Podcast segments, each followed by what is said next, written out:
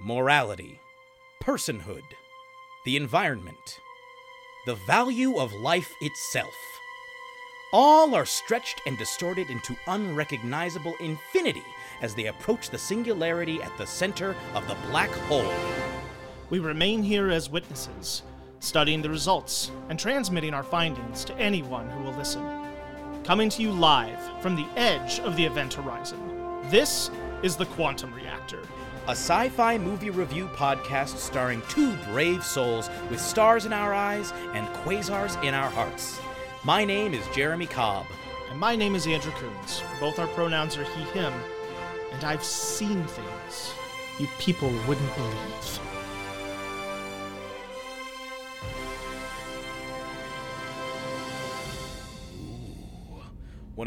The beginning of one of the all-time great film monologues, honestly, not just sci-fi monologues. Yes.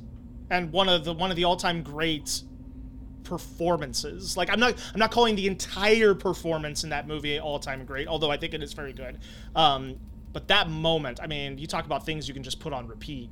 It's a masterclass in how to do a death scene. But oh goodness, that just spiked the spoiler reading right there. Yeah.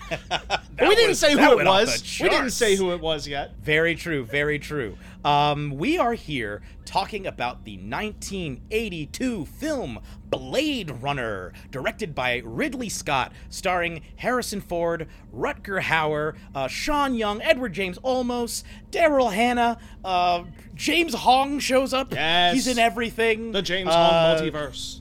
Yes, one of the seminal, not just cyberpunk films, because it is one of the seminal films of the entire cyberpunk genre, yeah, but also one of the seminal sci-fi films, yes, of all time. Yeah. Yeah, and I think as we get into this movie and we talk about some of it, I mean, obviously we've released already our episode on Orientalism and Techno-Orientalism. So some of our thoughts and opinions on this movie may already be out there. But I think one of the things that I want to call out right away is Ridley Scott. And just like this movie back to back with Alien, like, what a run. Just, I mean, not just what a run, but like, yes, there are things in both films, but specifically this one that, like, I take issue with, and things that I think the director should be held accountable for and whatnot. But let's not also undersell the way that this man has completely shaped what we know as sci-fi today. Yes. It's pretty incredible. Two of the all-time great sci-fi movies. And not only, like, his first movie, The Duelists, is also really, really good. Yep. If you haven't seen that. Dude was just on a roll. Yes. Like, unbelievable. Ridley Scott, what a career when it's all said and done. Because he's still going. He's still going. But they are not all winners. Nope. But you know what? It's really our fault for being so obsessed with our phones. Yeah. Yeah. But in the case of Blade Runner, do we want to give initial thoughts on this movie? Yes. So initial thoughts. I mean, I think both of us agree that this is one of the best looking, and from a technical standpoint, one of the best sci-fi movies ever made. Upon a recent rewatch, it's shocking how much still holds up in terms of the special effects. Not everything, but it's shocking how much does. And when I think about films that feel deep, which is a term that I like to use, I think about Lord of the Rings. I think about movies like Blade Runner, where it's like, any one shot, like, it just feels like the world goes on, and not in a green screen, type of way. Like, the set design and everything on this movie is just remarkable. From a story perspective, there are elements of this movie that I love, and there are some elements that I think hurt the movie, and some elements that are just baffling to me. It's all over the board when it comes to story for me, and also with performances. I would say, and we'll get more into this when we do our quirks at the end of the episode. I would say there's more to like than not to like in this movie. Though the things that I don't like are pretty hefty. But there can be, in my opinion, this is the Citizen Kane of sci-fi films. This is even if it's not your cup of tea, this movie is so influential and so important in film history that you've got to give it its props. Yeah. I actually, I agree, especially on a visual, from a visual standpoint, Citizen Kane has a visual richness and texture and detail that I think Blade Runner kind of parallels in a number of, like, it's just, there's just so many, it doesn't just, it's not overwhelming, but it's like, wow, this world feels so alive. Every image feels like it has so much going on. I personally think Citizen Kane is so much more fun than this movie, to the point that it is almost laughable to compare the two. Just like, you're never going to have like a parrot screaming to wake the audience up in this film. Like, you're never going to have any, you're never going to have a dance sequence, like an impromptu dance taking place. Like, Citizen Kane is, people talk about that movie being boring. I'm not gonna go off on too long of a rant here. I just think that from the get-go, if you go into it just be like, hey, let's watch a movie and see how this goes, from the opening thing where you have like this eerie music and it's like, oh, and we see all these random animals at a zoo and it's all creepy, and the moment that he dies and the snow globe rolls, and it's like visually so inventive that it's like, whoa, we're seeing a person in the reflection of the snow globe. How wild is that? Citizen Kane suffers nowadays from being touted as the greatest film ever made. It's hard to live up to that, and I certainly don't hold that opinion myself. I think it is one of the most important films ever made. 100%. And I think the same with Blade Runner. I think there are some expectations maybe people have of Blade Runner of like, oh, this is the greatest sci-fi film or the greatest cyberpunk film, and it's like, well, debatable, but it's certainly one probably of the best looking, and potentially the most important for what it did to the genre, at least in Western cinema. Yeah. I completely agree. I'm right there with you. I love to look at clips from this film. I love to look at images from this film. I definitely recommend, if you are a fan of movies in general, and especially if you're a fan of sci-fi, that you give this film a try. I do not like watching this movie. I do not think it is a good movie. I think there's a lot that is hugely recommendable about it, but there is no excuse for a movie about early 1980s Harrison Ford hunting super-powered androids to be this boring. That is an absurd idea to me. Honestly, having read the book is so much more engaging. This movie is so dull. In every way except visually. And not the score. The score is not dull. But I know there's probably a lot of people out there grinding their, like, gnashing their teeth, punching holes in walls. That's okay. I'm going to come to its defense on some points here in the near future. But yes. Please. Should we start with a little summary? I think that would be great. So, if I'm not mistaken, we start with some exposition. Yes, I actually have the expository text. Oh, do you? Excellent. Here. Yeah. Yeah, we get some very kind of classic filmmaking style exposition about what's happened on Earth over the last however many years, because this film takes place in 2019. Yep. Which is laughable now. And one of my a personal pet peeve of mine is when sci-fi films set their settings in an era where the filmmakers and the actors and whatnot will still be alive potentially during that time. If I ever make a sci-fi film, it will be 300 years in the future, where I won't have to be like, oh, I was so far off. Yeah, exactly. And in the 21st century, there are some parallels to real life. There are. That are really coming into play right now. There's a corporation called the Tyrell Corporation that has created a kind of robot called a Nexus 6. Well, really called a replicant. But then there's a Nexus series of replicants. And the Nexus 6 replicants, which are essentially, these replicants look like, they're androids who look like humans. And even bleed like humans. I don't know if we ever actually see a mechanical part is as part of one of these. No, there's no Terminator moment where, like, the skin peels back or anything like that. Yeah, they're basically, from what I can tell, they're basically super-powered synthetic humans, because they are faster and stronger and at least as smart as humans. They are explicitly used in the opening crawl as slave labor. Yep, that word is used. There's no beating around the bush. There's no, oh, but what if this? They are slaves. Yeah. They are, it says they are virtually identical to humans, but they are used as off-world slave labor in the hazardous exploration and colonization of other planets. Yeah. So they are colonial slaves. Yes. There was a mutiny that took place before the events of the film.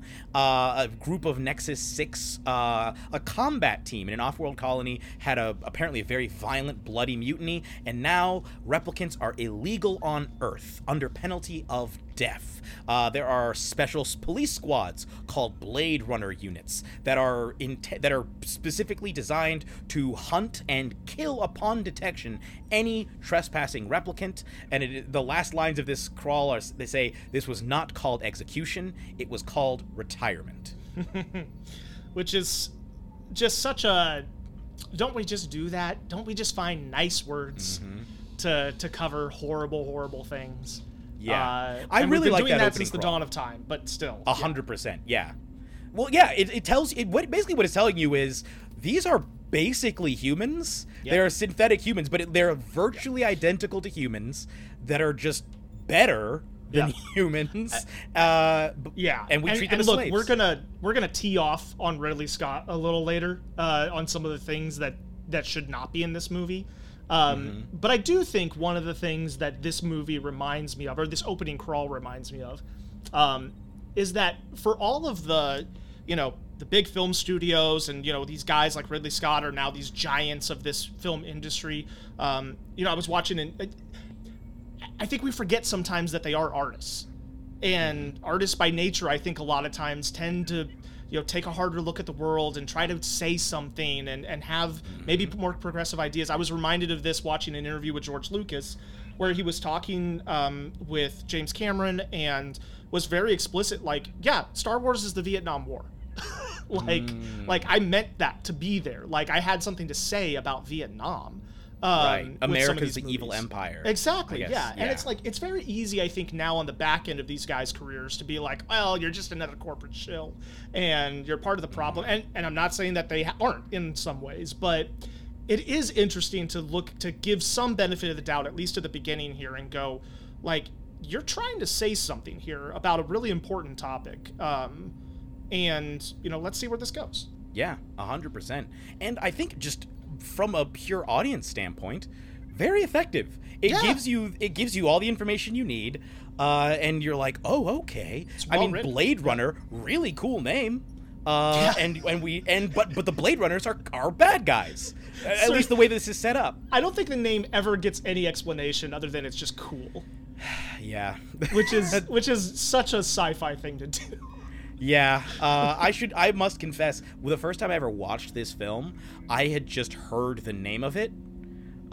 So my teacher, I had an English teacher in school, Mr. Carter, who was just great. He was my favorite teacher in high school, and he was like, he mentioned Blade Runner and said it was a really great movie and said we should watch it. And I'm like, oh, okay. And I was like in 10th grade. And I'm like, well, Mr. Carter says he likes it. The movie's called Blade Runner. Yeah. Like, what's not to like? Yep. And then I watched it and I was like, what were you thinking, man? Yeah, I had the same experience. I was out of college the first time I saw this movie. But yeah, you hear, oh God, this is like one of the best sci-fi films ever made. It's Harrison Ford, right around the height of his, fame and everything. And it's Ridley Scott and it's called Blade Runner. And I remember being pretty bored the first time I watched it as well. I've grown to appreciate it more, and we'll get into that. But but yeah, it is it's an odd film from a pacing standpoint for sure. Yeah, for sure. So the basic premise, we start in Los Angeles, a future Los Angeles 2019. This version of Los Angeles is a hellscape. The sky is almost perpetually black. There are pillars of flame shooting into the sky, innumerable lights, vast city swaths. If you've never seen this movie, basically imagine if Coruscant in the prequels, the Star Wars prequels, was bad and scary. Because when I say that, I mean Coruscant is a straight ripoff of Los Angeles in this movie. Like, I think it's consciously one. Like, I think it's meant to be an homage, but it's like, it's almost visually identical, to be honest. And it is always raining. It's always miserable. Earth, the implication we get is that most, at least wealthier and well-to-do Earthlings have left the planet. Los Angeles appears to, instead of the mixture of cultures that it originally had, now primarily populated by Asians and Middle Eastern people. We see a lot of elements, like there's neon Asian signs, there's a recurring advertisement involving some sort of geisha woman that occurs throughout the film. That's kind of the Los Angeles in which we find ourselves. We're introduced to our protagonist, Mr. Rick Deckard, played by Harrison Ford, just chilling, eating noodles at a noodle bar. It's raining, it's miserable, people are carrying glowing umbrellas, and then some police officers show up, claiming that he needs to come with them, and that he's a Blade Runner, and he's like, no, I quit, like, I'm not anymore. And they're like, well, you're coming with us anyway. And of course, this is our introduction to the character of Gaff, played by Edward James Olmos, who, if you're familiar with him from some of his recent works, is just one of these guys who he's really changed as he's aged. Not in a bad way, but just like, I did not recognize him at first. It was that whole like, God, this guy looks familiar, but there's no way I know who. And he gives... Going from this to Stand to Deliver, or Stand and Deliver is a jump, man. Yeah, but I will say, I actually really like his performance in this movie. I think he brings some snarkiness and some swagger that is really needed from that character, especially when you compare that to Harrison Ford's very stoic Rick Deckard. Mm-hmm. Yeah, I completely agree. He has... Now, it's a weird thing, because when he first shows up, he's not speaking English. He's speaking what I thought was Japanese, but what is actually called Cityspeak, which I actually looked it up. Cityspeak is a combination of Japanese, Spanish, German, and other languages. Yeah. And he shows up speaking this. Rick Deckard appears not to be able to understand Cityspeak, but the vendor does and translates for him. I think Edward James Olmos cuts such an iconic figure. Yeah. Like the way that he is costumed in this movie, the bow tie, the hat, the cane, the way he like walks with a strange hunch, just like the tight, slender clothing. It's so instantly iconic. There are so many outfits and costumes in this movie and images in this movie that are instantly iconic. And by the time Edward James Olmos shows up, we've had like 10. And we're like 2 minutes into the film. This film is relentless in its visuals. I do love the Cityspeak from a world-building standpoint. This idea that over time, languages have just blurred. I mean, that's what happens in reality. Languages blur together, and so this idea that in an increasingly connected world, that eventually language, Cityspeak just becomes this amalgamation of all these different languages. It's such a great little world building kind of thing for me. 100%.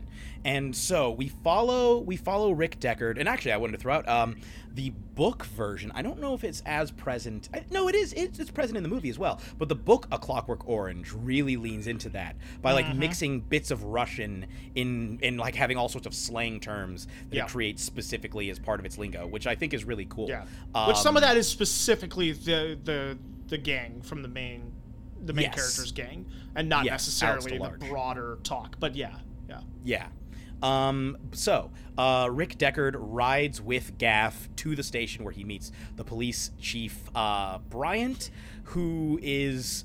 This is like the most classic hard-boiled cop setup. He's like, I'm. He never uses the word retired, but he says, I quit. I'm out of the game. And they're like, well, look, buddy, 6 replicants killed 23 people and stole a ship and have gotten onto Earth.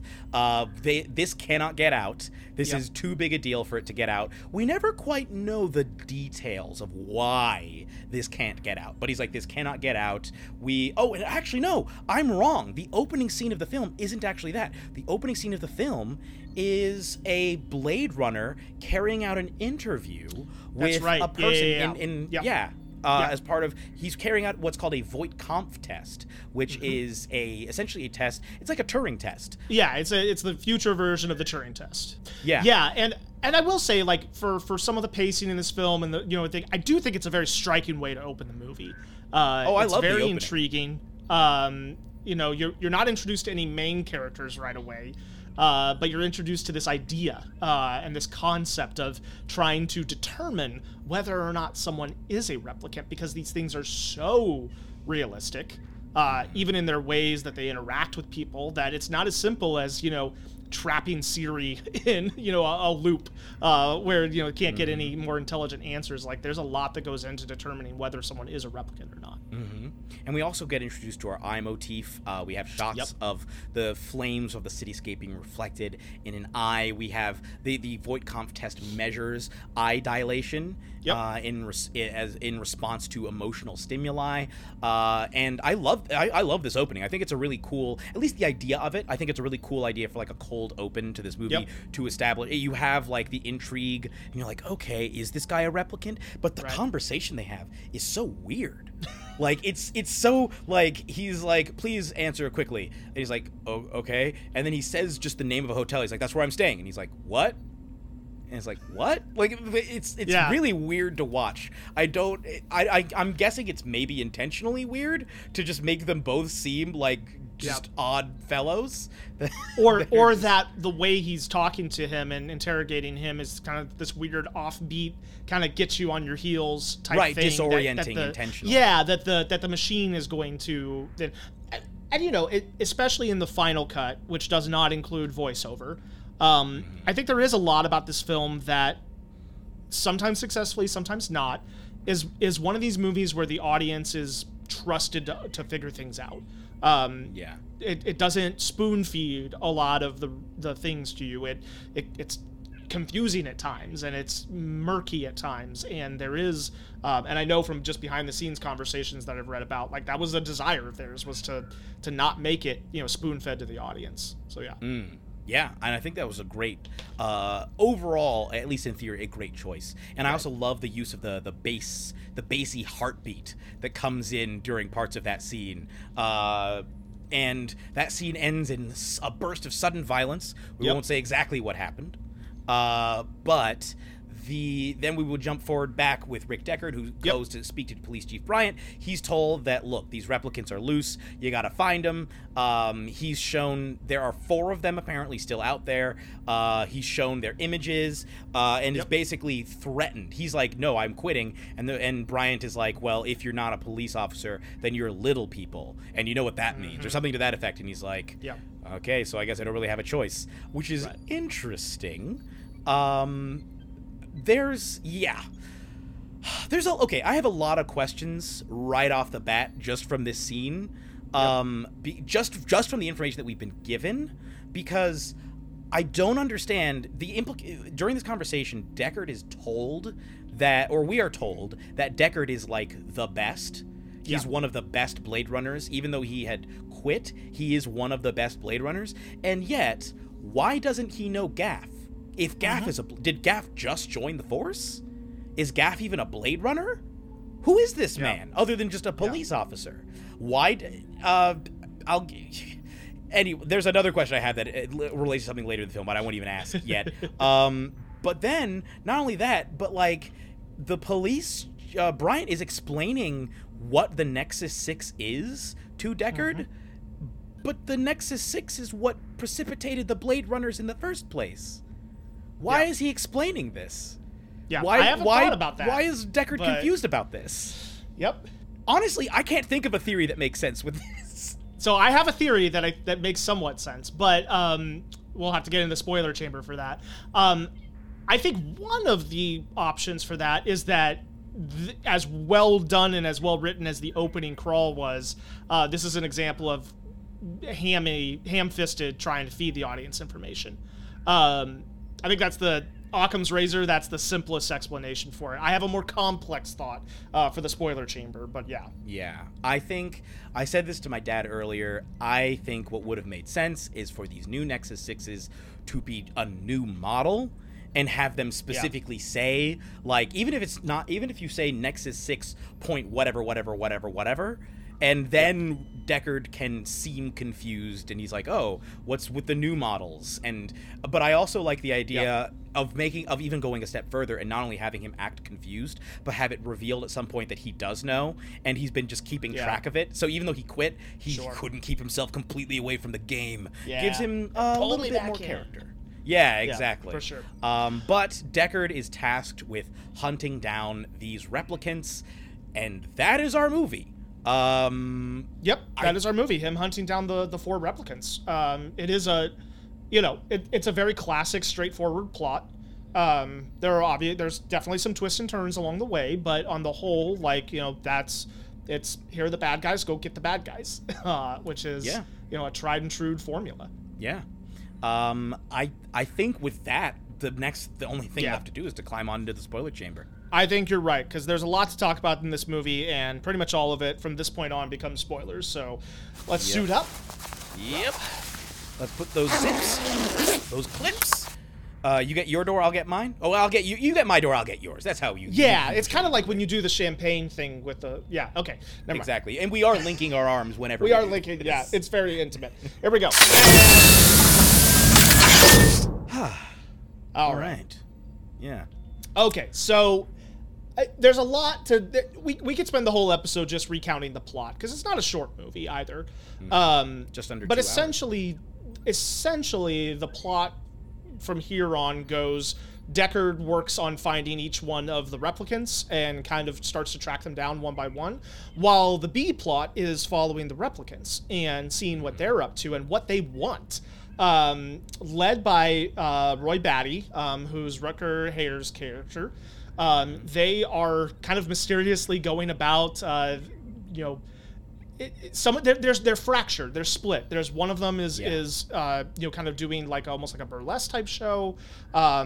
Couple of them are roughing up James Hong's character, who's the designer of these replicant eyes, and they're trying to get, you know, information and stuff from him.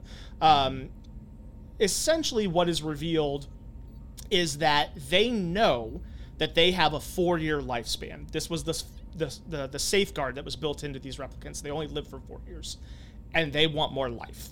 And so they are doing what they can do to track down their maker, which they do by first finding James Hong's character, who then leads them to J.F. Sebastian, who is one of the designers of kind of the replicants and has been involved with that, who then is able to be their link to get to the CEO of the corporation.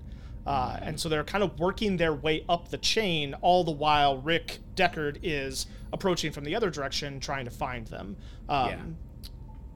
And as part of Deckard's, you know, involvement in this case, we get our introduction to another one of our main characters. Yes, Rachel. So the first step, or one of the first steps that Deckard is told to take on during his investigation, is to go and visit the Tyrell Corporation, who are the ones, of course, who create the Nexus 6, specifically to speak to Mr. Tyrell, Elden Tyrell, the CEO of the company, and the lead designer on the Nexus 6 series.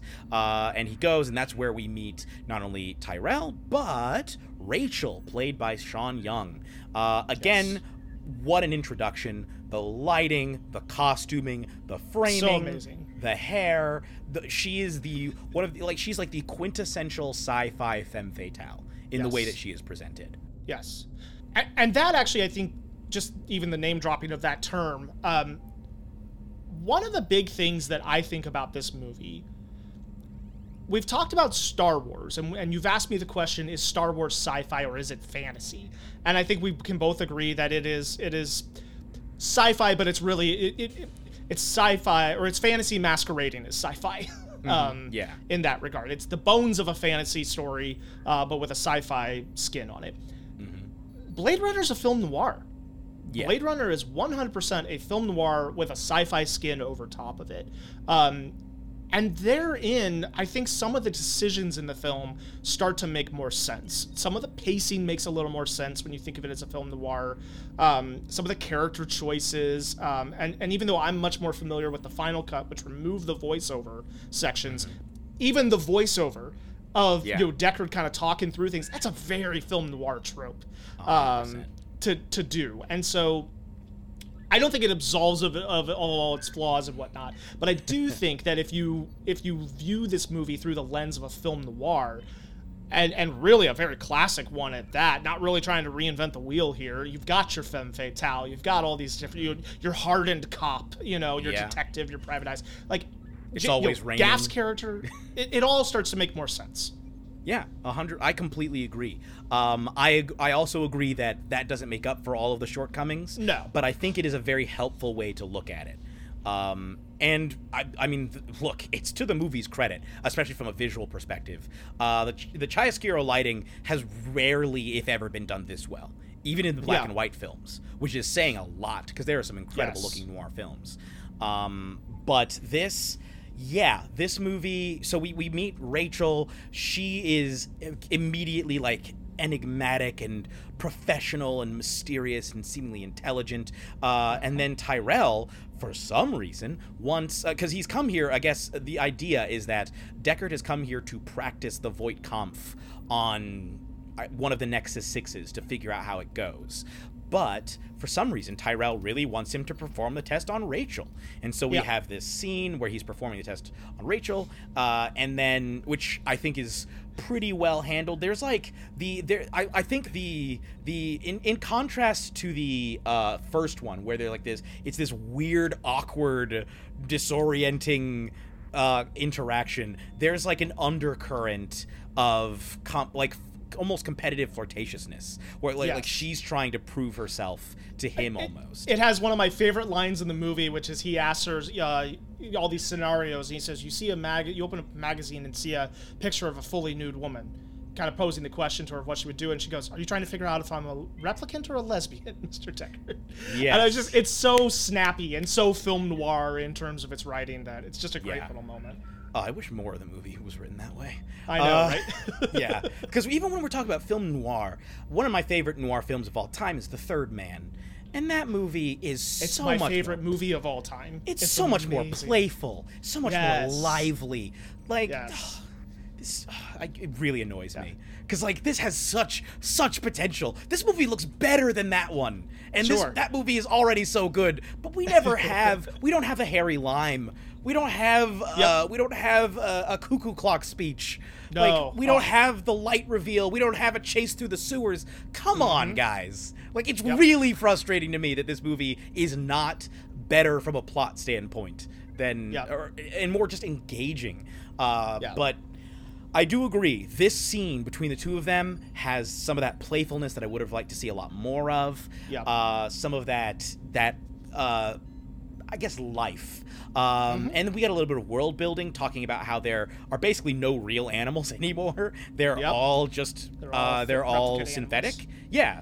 Which they're all so replicated. Bleak, but also so like, I mean, even now you see articles about people being like, "Oh, we're like finding the DNA of this extinct species and we're going to be able to like not clone it, but we're going to be able to learn more about it." And it's like, "Well, when is that going to be the polar bears?"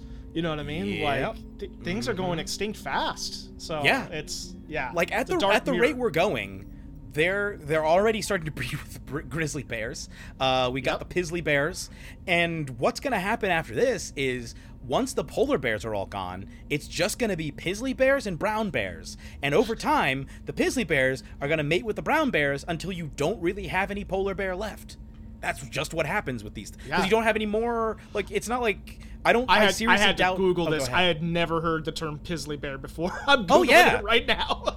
Due to habitat loss, it is polar bears are having to move farther south than ever before, so and are mating, are interbreeding with brown bears to create.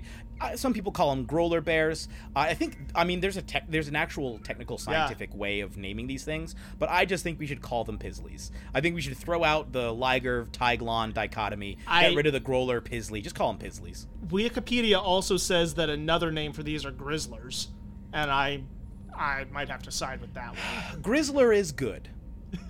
Grizzler is good. But that is a future we have.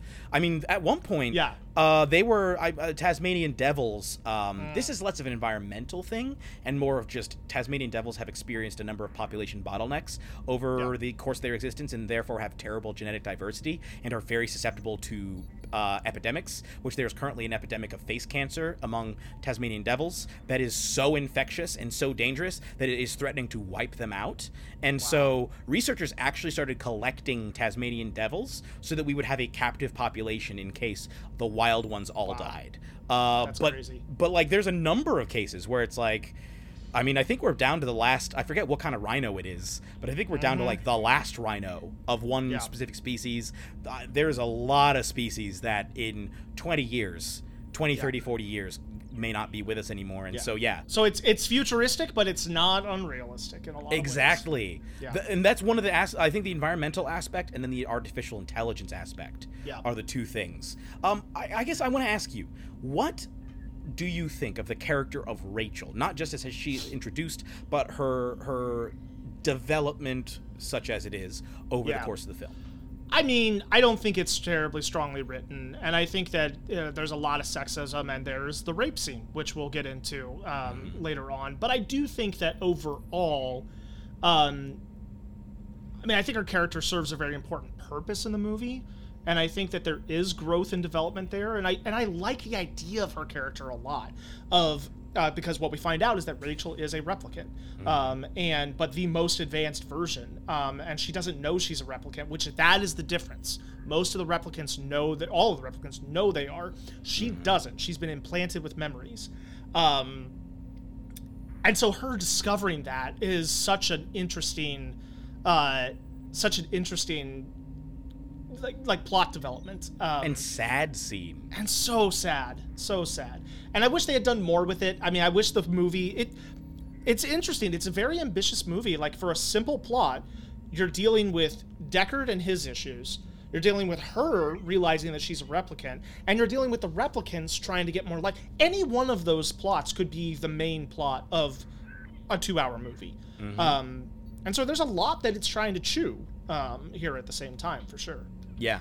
I think it's one of those cases where possibly similar to Ridley Scott's later film Kingdom of Heaven, this movie could have benefited with actually more runtime to develop some of the other characters and storylines a bit more, because I agree with you, underwritten, but there's a lot of potential there. A really cool idea for a character, the quote unquote romance that exists, is said to exist between her and Deckard, could have worked. There's elements where it's like, I can see why these people maybe might get together. Right. My biggest complaints about it are there is very little development given to her character, and number two, actually very little development given to Deckard's character. Almost none. None. He's very sad. And I don't need backstory, but like even personality, like an outlook, like he's just dull. Yeah. Well, and therein is where I think that some of the film noir lens comes in, because it's not typical that a film noir protagonist has some big journey they go on. They are who they are. True, but at least they're interesting most of the time. But they're exactly, and that's the difference, I think, is that there wasn't enough to like make us like him, and certainly there are plenty of things to make us not like him. And let's just get it out of the way, because we've been referencing it. But there is a scene where he rapes Rachel. Now it's not presented as some violent thing, but he coerces her. He tells her what to say in order to quote unquote give him consent. And then sleeps with her, and he punches the door closed. Right. And I have a hard time believing that that's what Ridley Scott meant the scene to be. And maybe it was, but I don't think he meant for it to be a rape scene. But what I do think is that it is indicative of the worst of old school Hollywood, where we see these power dynamics and this sexism, men slapping women and all sorts of stuff, that it's just like, look, this has no place anymore. It never had any place, but it shouldn't have had any place even in 1982. Yeah. Or if you're going to have this, do something with it. Well, exactly, yeah. The music, here's the thing, you could have had this scene. First of all, it's really weird from my perspective that he starts acting so aggressively towards her, because this is like the most aggression we have seen. He's killed a person by this point in the film. And he's shown remorse for that killing. he's looking shook up. Yeah. In that moment. And so why is he escalating to like, what is the purpose of this? Yeah. And there had been some sexual tension, sure, at least romantic tension. They had, there was the playful back and forth and whatnot, and they're both shaken and having a rough time of it. But yep. like, this isn't a Terminator. We find solace in each other's arms. Right. This is like there's something very childish, or not even childish, childlike about Rachel. Yeah. Very innocent about her character, which I think diverges from the femme fatale that we are presented with originally. And it's tellingly, she's not presented in quite that way ever again. Her hair is often down. She's wearing different clothes. She's not as put together the rest of the film. She's often seen with her makeup smudged because she's crying, etc., etc. Yep. But... yeah, like the fact that she's trying to leave, he goes, punches the door closed, which is never a good sign. And it's the one point in the scene where the music turns like ominous, but then as he backs her against the wall, the music turns sweet again, and he's there forcing her to tell him that she wants it and that she wants him to touch her and all this stuff, and then he does, and it's like, what is this? And the music is as though he had said, please don't leave, I need you, I need this, and given a heartfelt speech, and they're actually it's what is this? And that's where it's like, look, I don't think the filmmakers were trying to show him raping her. They thought that this was some sort of romantic kind of overture here, but like it just doesn't play that way. And I don't know. I've never watched this movie and felt like, oh yeah, that totally makes sense. Like, it's even from the very first time I watched it, I was like, whoa, like that's like way more aggressive than you need to be here, bro. Like, and it's just odd. And this does bring me though to my theory about Deckard, and I was alluding to this earlier. Because one of the central questions of the movie, at least in the later cuts, because the movie did go through several different iterations that were shown in theater and then released, director's cut and all that stuff. But the final cut, the one that I'm most familiar with and what is the kind of the definitive one at this point, the big central question is Rick a replicant? And does he not know it? And that's a really compelling question. And so... I know, I think it was in the episode with James, you had mentioned, like, you're not sure if that was really meant to be the question and if it was tacked on later. It was tacked on 10 years after the movie came out. 10 years after, yeah. So whether that was ever real, like, initially a thing, I don't know. Mm-hmm. I'm going to operate under, that's the version of the movie I saw. That's how I'm going to approach this film, that is a very important central question. If he is he not then the same model as Rachel? Is he not brand new with implanted memories and all this stuff? So when you ask things of like, how did he not know about X, Y, and Z? How does he not know Gaff? All these different things. Because he's a baby.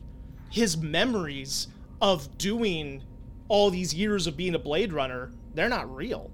Mm-hmm. He only exists recently. And that's my theory for him. That's also my theory for some of his emotional outbursts. Again, not excusing anything. But some of his emotional outbursts mirror... Roy Batty's character and him trying to deal with coming to terms with all these new emotions and whatnot. So you've got two sides of the same coin, the hero and the villain, who are really the same person. They're both replicants, but one knows it and one doesn't. And how do you cope with that? So that's kind of how I interpret that. Yes. So here are my feelings first on that theory, then on the replicant thing as a whole, and then I'll respond more specifically to the idea of that interpreting that way. So number one, in regards to the theory, why would they not have programmed him with those memories if he is meant to be a Blade Runner? I don't know. Yeah. That if they did that, then they're stupid. Like, like somebody has messed up along the line. Why would if you wanted this guy to be if you wanted him to be the perfect hunter of androids, of replicants for you, why is he not a true believer? Why is he not like immediately like, yo, dude, this is the life I've been about. I always do this. I would never want to leave. I've always done this. Yeah. Why is that not his perspective? Why is he not up on everything? Why would they not? Like, that's my first question. I've even heard people argue that maybe he's supposed to have Gant's memories. And that's why Gant knows, because, of course, the crux of the whole theory, the thing that really brings it in, is the fact that he has, there are other elements to the theory, but the main thing is Deckard at one point has a vision or a dream or a memory of a unicorn running through a forest. Yep. And then at the end of the movie, Gaff, yeah, who has been leaving, Gant is from The Wire, Gaff, who has been leaving little origami figurines all around all throughout the film, leaves a little origami unicorn at the very end, almost as like a signal to be like, I know who, like, I know that you're not a human, you're a replicant. I'm just going to quickly, because there are not very many pieces of support for this theory, or at least not many diverse, like, oh my goodness, there's a mountain of evidence. I believe the big four or the big three are the photographs. That's one that got brought up. Let me see. Oh, the glowing eyes is the first one. So every single replicant in the movie, including the animals, all have like weirdly glowing eyes at some point in the movie. And there's a moment after the rape scene when Rachel is looking in the mirror and her eyes are doing that, where blurrily in the background you can see Deckard's eyes do that for a moment. Now, Harrison Ford claims that that's just because he moved into the eye, it moved into the light unexpectedly and leaned in a little bit too far, but some people still would argue that that is a piece of support. Another argument is that all the real human beings are usually physically damaged in some way. Gaff walks with a limp. JF Sebastian has an accelerated aging disease. Tyrell's wearing gigantic Coke bottle glasses. Bryant is possibly a recovering alcoholic and just generally gross. Like, he just seems like a sleazy, nasty dude. Again, and then, film noir trope. Absolutely. Yeah, and then the replicants, all real, except for, I mean, Leon. Yeah, Leon's questionable because he's missing a chin, but the rest of them like are physical specimens. Now you're just bullying the actor. So sorry, man. You did a great job in the role. Great job in the role. But the mostly they cast very pretty people as the replicants, and Sean Young is interesting that they cast him in the role as Leon, because he is meant to represent more just like brute strength, worker, doesn't need to be pretty in terms of his design or whatnot. So I mean, I think there's some validity there of casting someone who maybe is not super conventionally attractive. I completely agree.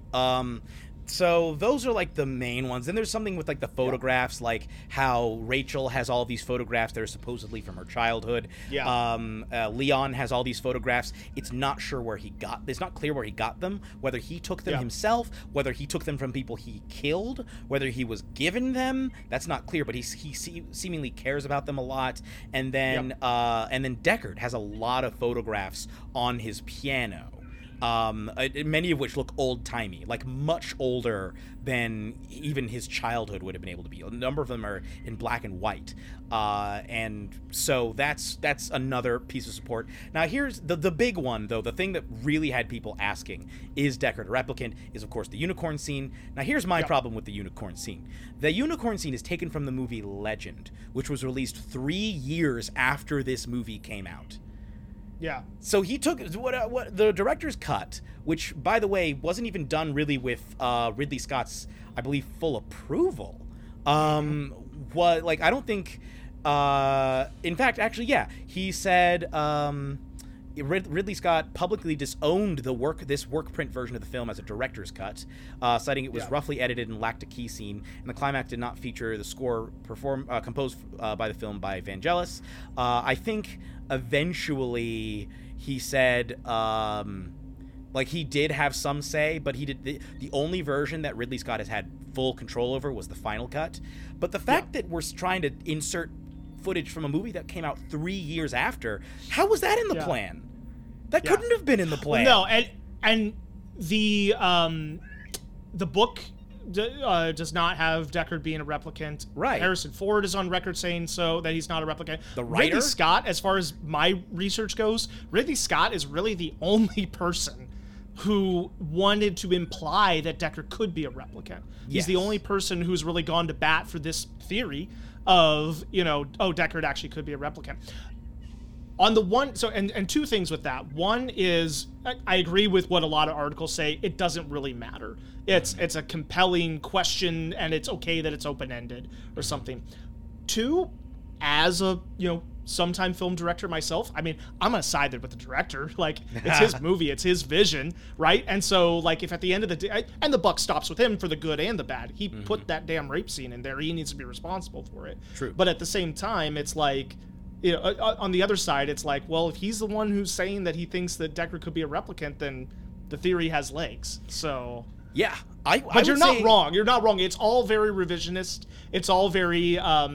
you know, based on the final cut versus the original, it's weak argument for sure. Yeah, and I'll say this. I think it's fair to say that in both the final cut, both the director's cut and the final cut, which came out in 2007, that in fact he is a replicant. I think that's absolutely fair to say. Yeah. Because my understanding is that Ridley Scott has gone a step further than saying he could be to, no, he just straight up is. Yeah. He actually is. Yeah. So depending on which cut of the movie you watch, he's either a replicant or not. Yes, which I think is also super interesting. Yeah. Yeah. I think that I agree with you. I think that had they explored the aspects of his humanity or lack thereof a bit more, or struggles with that a bit more, we could have really had something there with this character. I think that's a great idea potentially. And all the humanity goes to Rachel, and really more so to Batty. Yeah. 100%. With that freaking beautiful ending scene and whatnot, which I don't know. It's like, I'm torn on it. Do I want my main characters to grow and be interesting and whatnot? Sure.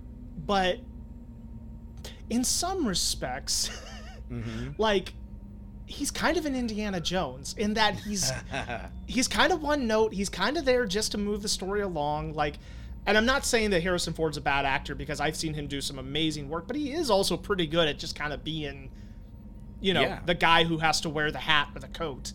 And let the story happen around him. In Indiana Jones, though, he fills that in so much. He does, so much more. Yeah, Indiana Jones, you don't need an extensive backstory for him to immediately be like, oh, okay, just in the way that he plays him.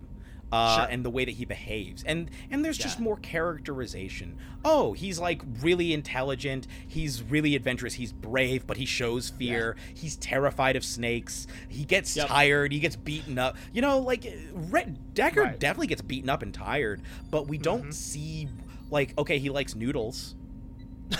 Right. Like, so was he miscast? I mean, I think it's a fair question to ask. No, I think the part's badly written. I don't know who are you going to put in this part and have him play it well. I mean, maybe there's somebody who would have come in with more energy. Sure. I think, you could probably have gotten... There are actors probably both in that era and surrounding that era who, if you were to cast them in this part, they would bring... Like, if you made this in the 50s and you cast Marlon Brando in this part... Yeah. I think we'd be talking about a very different performance. Yeah, but you know what? I was gonna say I will actually agree with you that I think it is more the writing, because for me at least, in Blade Runner 2049, you've got a character with Kay, played by Ryan Gosling, who in a lot of ways very similar in the stoicism and like meant to be kind of playing at one note, and because the writing was stronger, is a way more interesting guy. Yeah. And it's I mean, I'm not gonna say Ryan. I mean. I think there's a reason they cast Ryan Gosling. I think there is a lot of the modern Harrison Ford in him. He's very good at kind of doing the quiet, stoic role. Yeah. But it just came across. And Deckard's way more interesting in 2049 than he was in the original Blade Runner. He's got more. Just by being grumpy Harrison Ford, he's more interesting. Yeah. So I'm okay pinning it on the writing. Yeah, that's fair. Ryan Gosling shows even less emotion for most of Blade Runner 2049 than Harrison Ford shows in this, and he's way more interesting. And a lot of that, I completely agree, has to do with the writing. I think this movie should have had more propulsion to it. I think what we're given is sort of an action movie setup. Even if it's just him trying to figure stuff out, I think we should have had a little bit more life to the pacing of some of those scenes. Because the scenes with the replicants are filled with life. Like, there's so much tension in all of those scenes. Sometimes to a campy degree. Like, Pris's character doing, like, cartwheels and backflips around the place while laughing maniacally. Like, there's some weird stuff in this movie. Yeah. That just, like, it's kind of odd and it's very 80s at times. But yes, it's certainly more dynamic. Yeah. I completely agree. I think the amount of life that the replicants are allowed to show and personality that they are allowed to show, in contrast to Harrison Ford's character, to Rick Deckard, and just like, I don't know, some of the choices he makes. Why does he adopt that bizarre voice when he's infiltrating the exotic dancing club and try to talk to Zora? I forgot about that. Yeah. What on earth is that? Why is he doing that? Yeah.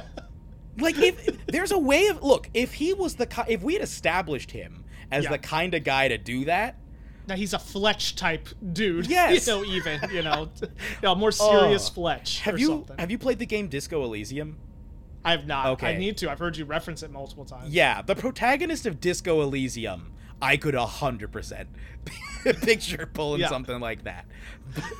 But Rick Deckard doing like this weird, nerdy, almost like a gay stereotype voice. Like, it edges up to the line of like, what is he trying to do? And then it's just so strange. And also, he's like, if he's the best Blade Runner, what are the other ones like? Because this dude, he barely survives every... And it's not just he barely survives.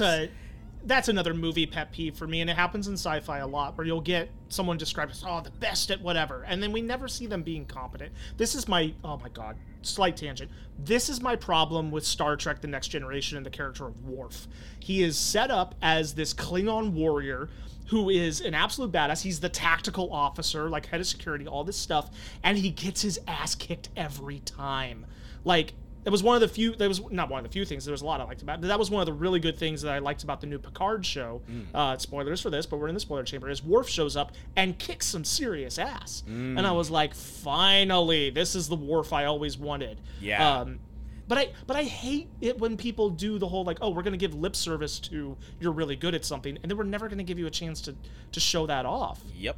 I understand the need to take a character who's very good at something and bring them down, but, dude, you got to show me they're good first. You can't just say it. Yeah. Like, you got to show me how competent. Show me Rick Deckard absolutely crushing finding the first two replicants and bringing them in. And then when he has a problem with Batty, what is that? Well, that makes Batty so much more badass. Yeah, 100%. Because we've already seen how competent Rick is. Yeah, and it's like, because he only survived the first one because she had to run away because people were coming into the room. If people hadn't come into that room, he was done. He was dead. She had him dead to rights. And so she goes running away, and then he manages, like, we see him being a very competent investigator. He's able to figure out where people are very effectively, but he is not good at the retirement part of the job. The combat. Yeah. Which we were told in the opening crawl is like the main part of their job. Yes, exactly. He barely survives. The only reason he survives Leon is because Rachel kills Leon. Yeah. Pris. Yeah. The only reason he survives Pris is because she inexplicably chooses to run away and then do a bunch of flips towards him. She had him dead to rights. And then the only reason he survives Roy is because Roy saves him. Yeah. At the end. So Deckard sucks at his job. Like, he truly does. He's not good. He's a Blade tripper. He's not a Blade Runner. Oh boy, we're gonna. That's the Honest Trailers ending title for this movie, Blade Tripper. I completely agree. If he had even if that was a little bit more of a close fight, like say the opening one, she starts to get the drop on him, but he was expecting it, like he was anticipating it, and as she does that, he shoots her once, and she's like "Gah!" and staggers back and is just forced to throw a wild haymaker that knocks him for a loop. But then she has to run because she's now bleeding heavily, and she knows he's not going to stay down for long, and then he's hunting her. That's one thing. If Leon eventually also gets the drop on him, but he does some trick, he hooks the gun with his foot and hands it up to his head hand, and at the last second manages to shoot Leon in the head, or you know, some other creative thing. Like he maneuvers him into getting hit by a car or anything. Yeah, anything. Yeah, anything that gives him agency. And like, you know, look, white guys get all the agencies in films, but like, you know, we got a character that has no agency in these fights. He's just getting his ass handed to him, and then is being saved by everybody else, which again, I'm fine with that.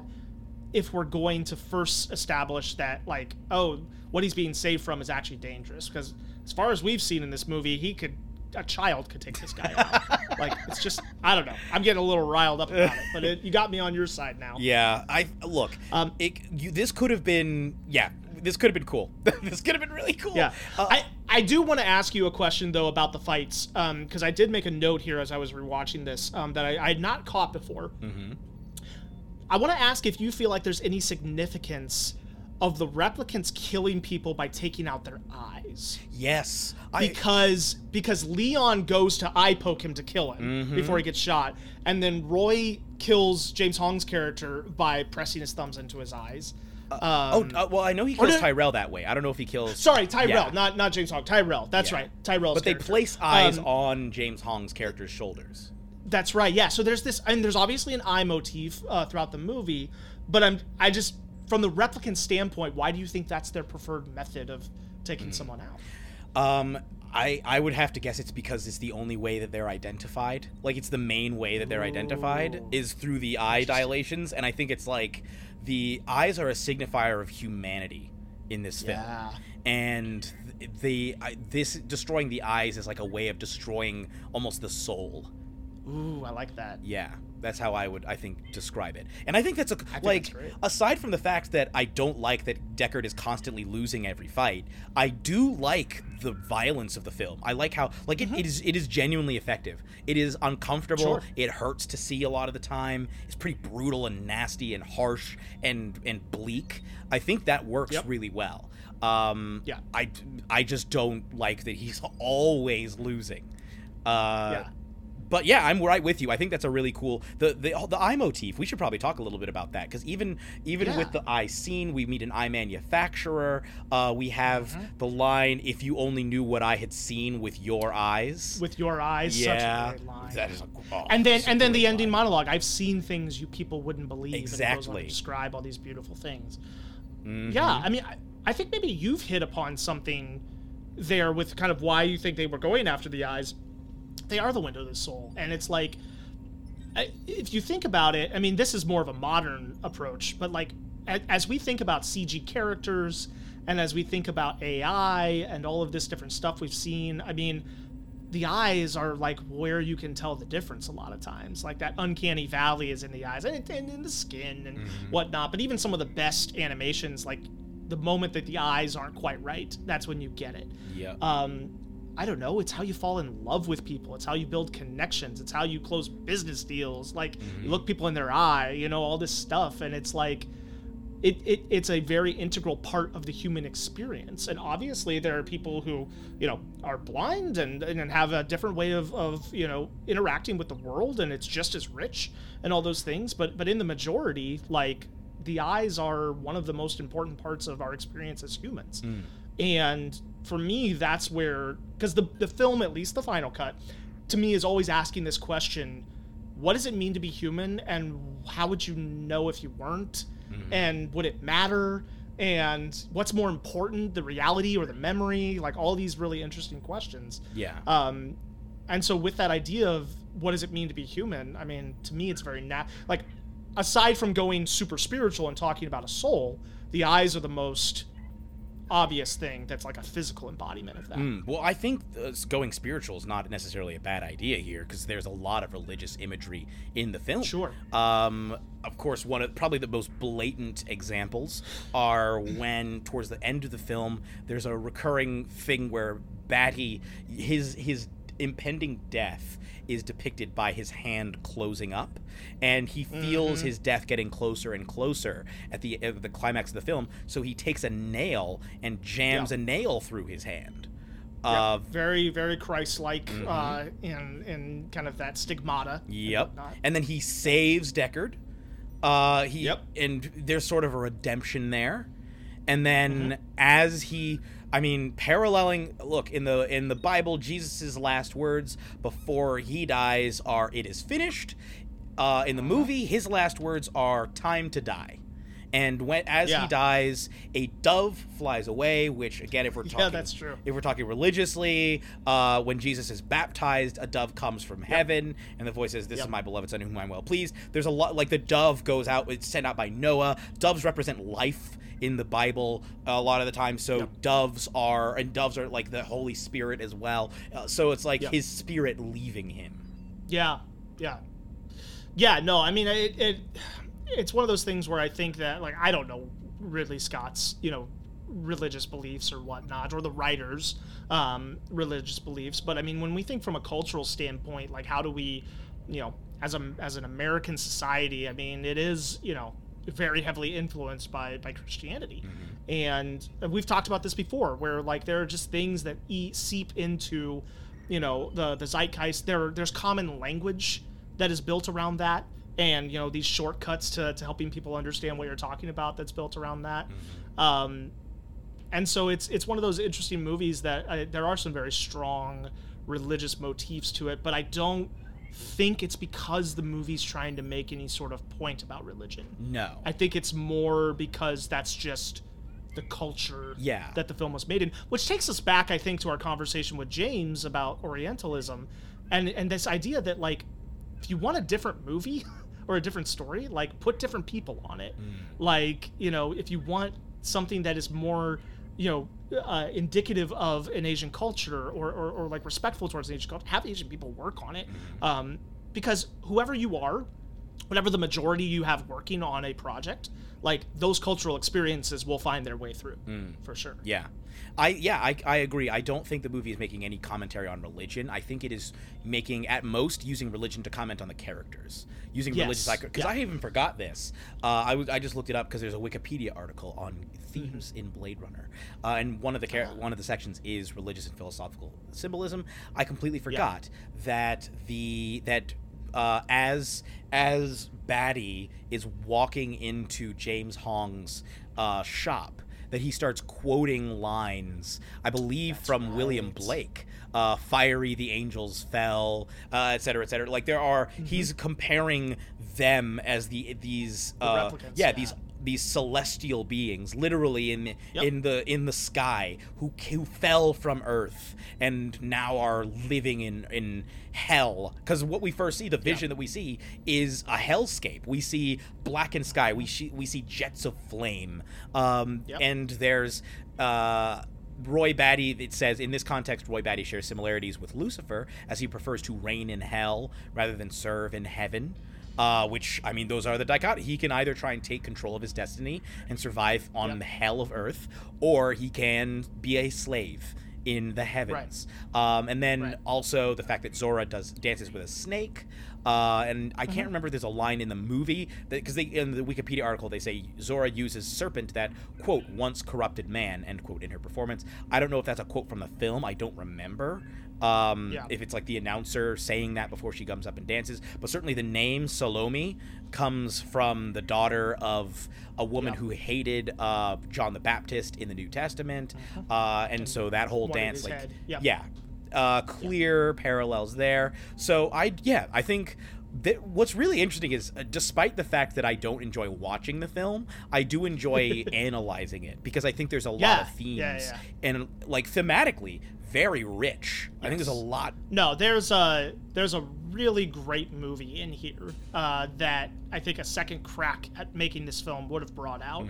And I think it's a testament to Ridley Scott and to the material that a film that is as messy at times as this one is has been so enduring, and that there is such a labor of love that has obviously gone into creating this movie and its visuals, which is why, even though it's not excusing any of the problematic content, it's why I try to come at that content and the inclusion of it with what were they trying to do? They didn't succeed, obviously, and they need to be held responsible for that. But you don't make a movie with this much love and just throw in some of this random stuff and not think about why it's there. Yeah.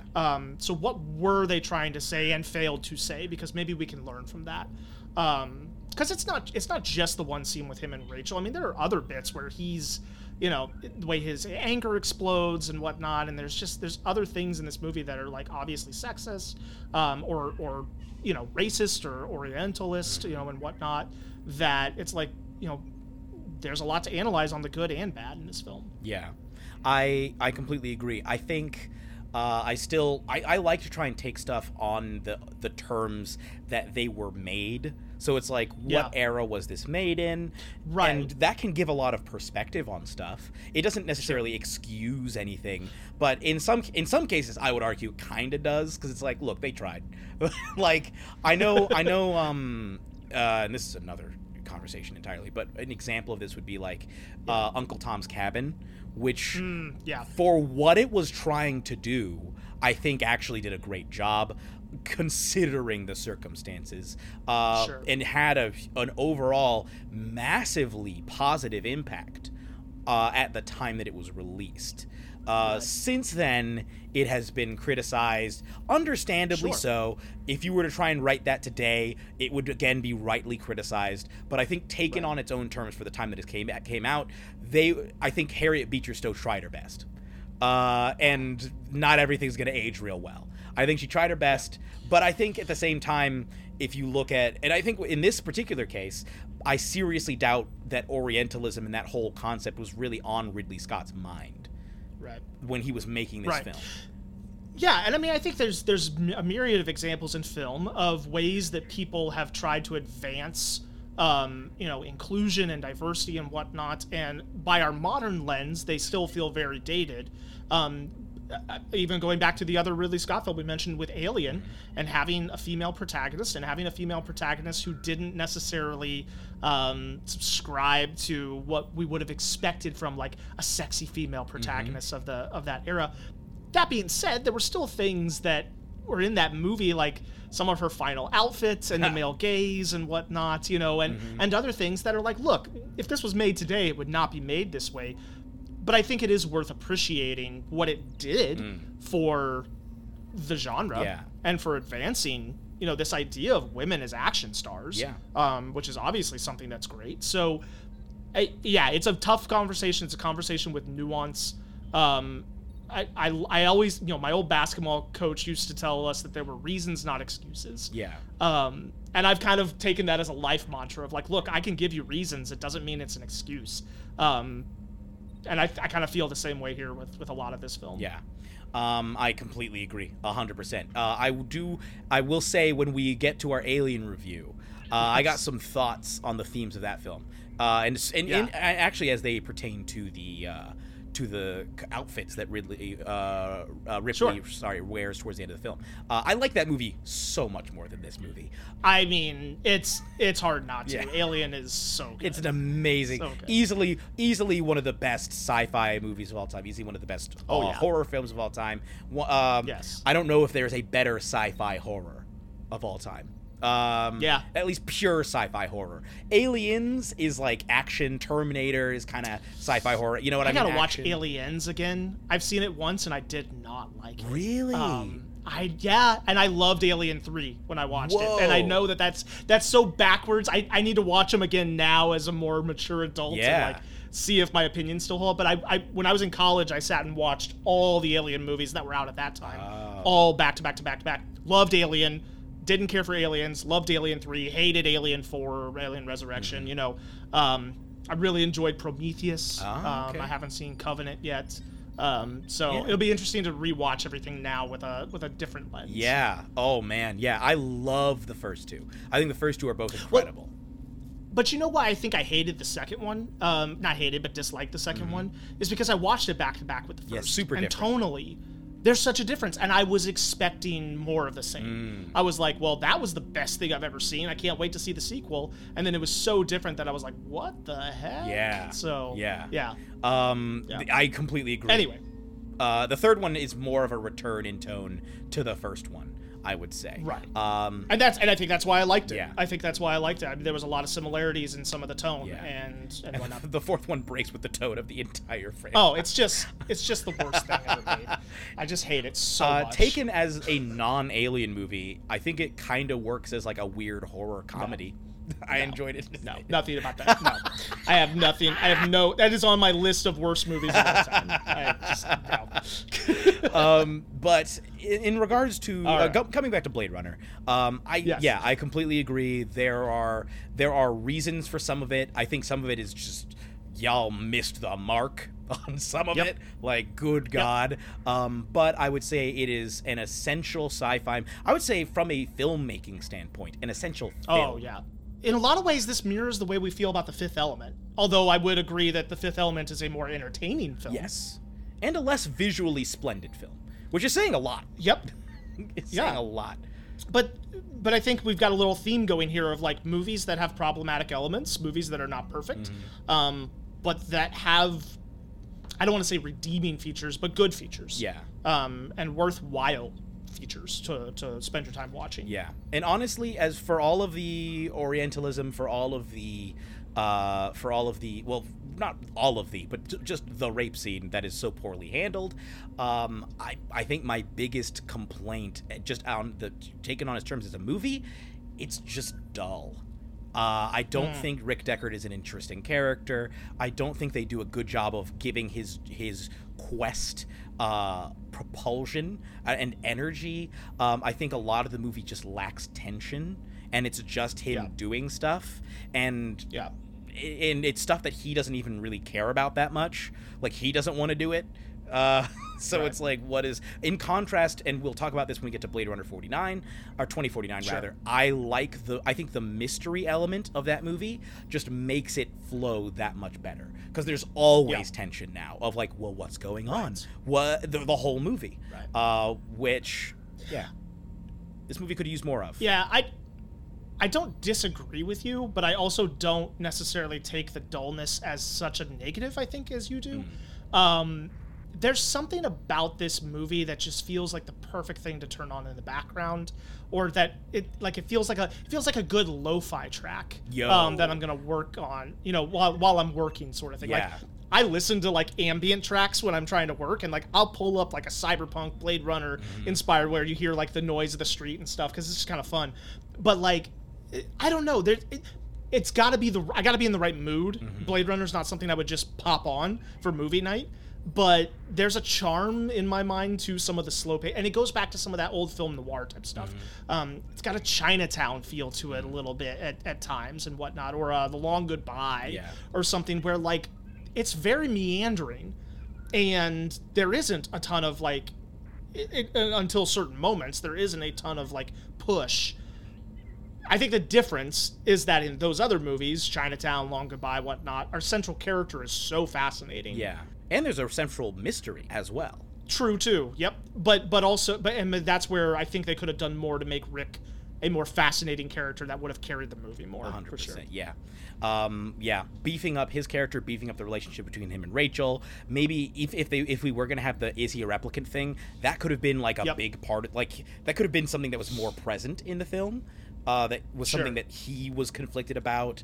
I think all of those elements. Or even more from him around the lines of, I mean, make him a little more racist. Make him a little more like, I would never want to be a replicant. I would never, all these things. And then he starts to find out, well, what if I am? And he has to then, like, come to terms with his own core beliefs and change and whatnot. Like, there's an interesting story there. Yeah. Why isn't he the one using the term skin job? Which is like a sort of a slur that's used for replicants in the film that he doesn't use. And in the voiceover, oh my goodness. Do you remember that part of the voiceover? Drops the N-word on the voiceover. Yeah, it's like, oh, okay. Which, that's a choice. That was a choice. I get what they were trying to do. It was... It was wild. And that voiceover, oh my God. When this movie gets included on lists of the greatest films of all time, I'm always confused as to which version they're referring to, because that voiceover is so bad. Like, not just the writing, because the writing is awful, but also Harrison Ford's performance is just like... It's crazy. I was listening to the voiceover, and then I dropped into the YouTube comments. It's crazy how many people defend that with their lives. Why? Yep. Because, and I see where they're coming from, even though I don't agree with it, because they feel like the very bland, detached voiceover matches his character and matches the way that he just doesn't give a shit about anything. Yeah. I see where they're coming from. I don't think that actually works in practice. No, I really... Because it's not that he delivers it. I don't know. I can hear the difference a little bit between someone who's playing it that way and someone who just doesn't care. Right. For the listeners who don't know, I am a filmmaker by trade, and I work with voiceover actors. And, like, you can tell the difference between someone who's just checked out and not. And I don't, I'm not throwing shade at Harrison Ford. Like, I know from backstory stuff, he didn't want to do the voiceover in the first place. But yeah, it's a checked out voiceover, not a detached voiceover. Yes, 100%. There is no motivation behind. It's just, I have to say this. Exactly. I got to say this. I got to add a little inflection here so it's not monotone, and then we'll just keep going on. Yeah. The movie Days of Heaven, which is not a noir at all, but is another contender for best-looking movie of all time, came out only a few years before this one did, and does feature a prominent... How have I never heard of this movie? Terrence Malick. It's the movie that really... Badlands was already incredible, but Days of Heaven was the thing. That was the movie he made before disappearing for 20 years. Gotcha. But Days of Heaven, gorgeous film, and features a voiceover that, in my opinion, actually works really, really well. It's even though it's kind of flatly delivered. In fact, Badlands has a little bit of a flat affect as well in terms of how the narration is delivered. But it's like and so many noir films have that. Exactly. But Harrison Ford didn't do any of the kind of tough, kind of gumshoe type. There's none of that dialogue. That it would have needed. There's none of that. Like, I would rather read a what is his name? Some Tracer Bullet. Is that the Calvin and Hobbes? I think the Calvin and Hobbes recurring noir thing. I would honestly rather read that than just watch Rick Deckard doing stuff or hear him talk. Come on, but that's a high standard to live up to. Tracer Bullet, come on, man.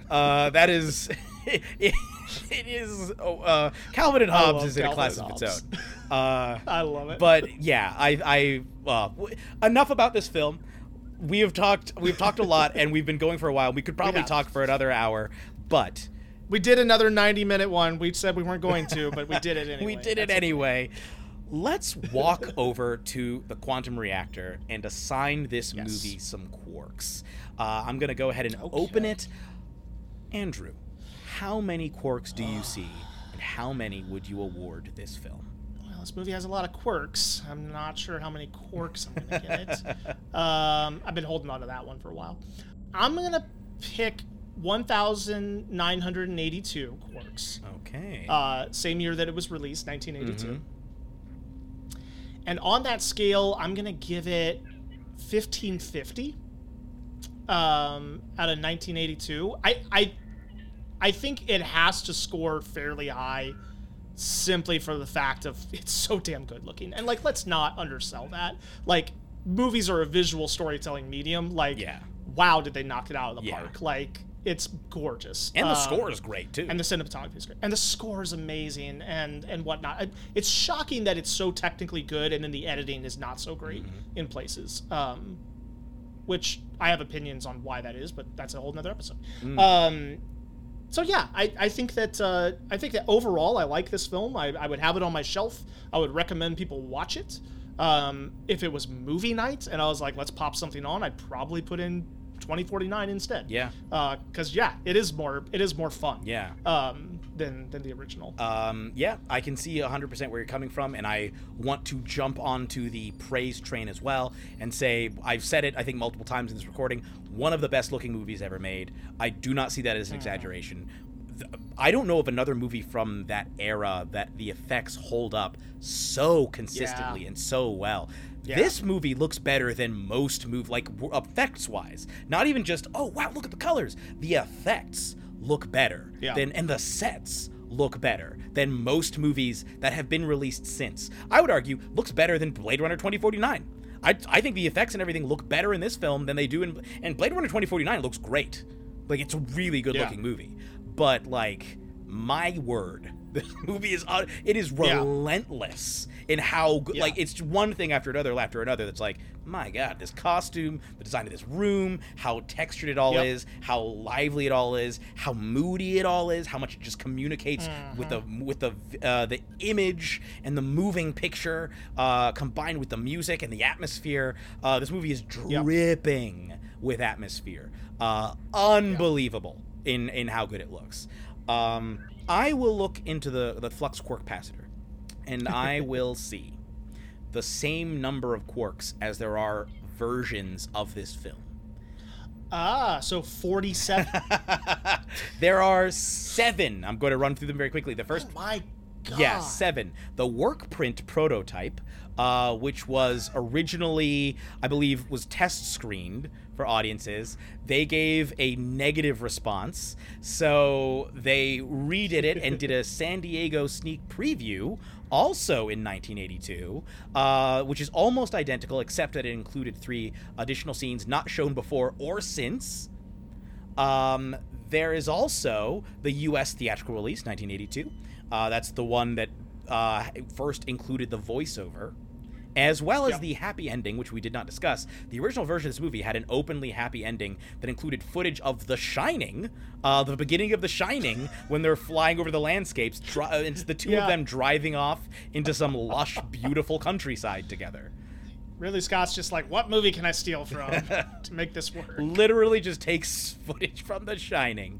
So that's the theatrical release, 1982. Then we have the international cut, which is also known as the Criterion or Unrated edition, that involved some more violent action scenes than the U.S. version did. Then we have the U.S. broadcast version, 1986, tones down the violence and nudity, etc. Then we have the director's cut, 1992, which we already discussed, the first time the unicorn gets included, and was released as a direct reaction to them rescreening the work print prototype, and audiences in 1990 and 1991 responding more positively. Interesting. So yes, the director's cut, the 1992 one was approved, but originally they tried to bill the work print as a director's cut, and he was like, no. Gotcha. And then the one that most people view as the definitive version of the film, the final cut, released in 2007, which was assembled by Ridley Scott himself. Yeah. And that's where it's like, look, the director had a hand in this. This was his final vision. That's the one I gotta think about. Yeah, that's the one. I think that's the one that most people watch these days, and probably most people watch for the first time since then. It was definitely the first one I had seen. Of those 7 quarks that I see, I'm going to award this film 4.75 quarks. Oh, wow. Higher than I thought it was going to be. I was going to go 4.5, but I decided 4.75. Because I think there are several scenes that are absolutely stellar. I think the opening scene is really cool. I think a lot of the setup for the movie is really good. I think a lot of the death scenes are actually handled very effectively. I think the violence is done well. I really love Daryl Hannah's weird performance. I think she's cool. Rutger Hauer is fantastic throughout, especially at the end. I like most of the performances in the film. Of course, the final monologue is unreal, unbelievable, allegedly partly improvised, partly written, whatever the story. Rutger Hauer and the writer crushed it harder than a black hole. Unbelievable scene at the end. And of course, the visuals, what more can be said? And also, I don't like watching this film. I do not like this movie. That's fair.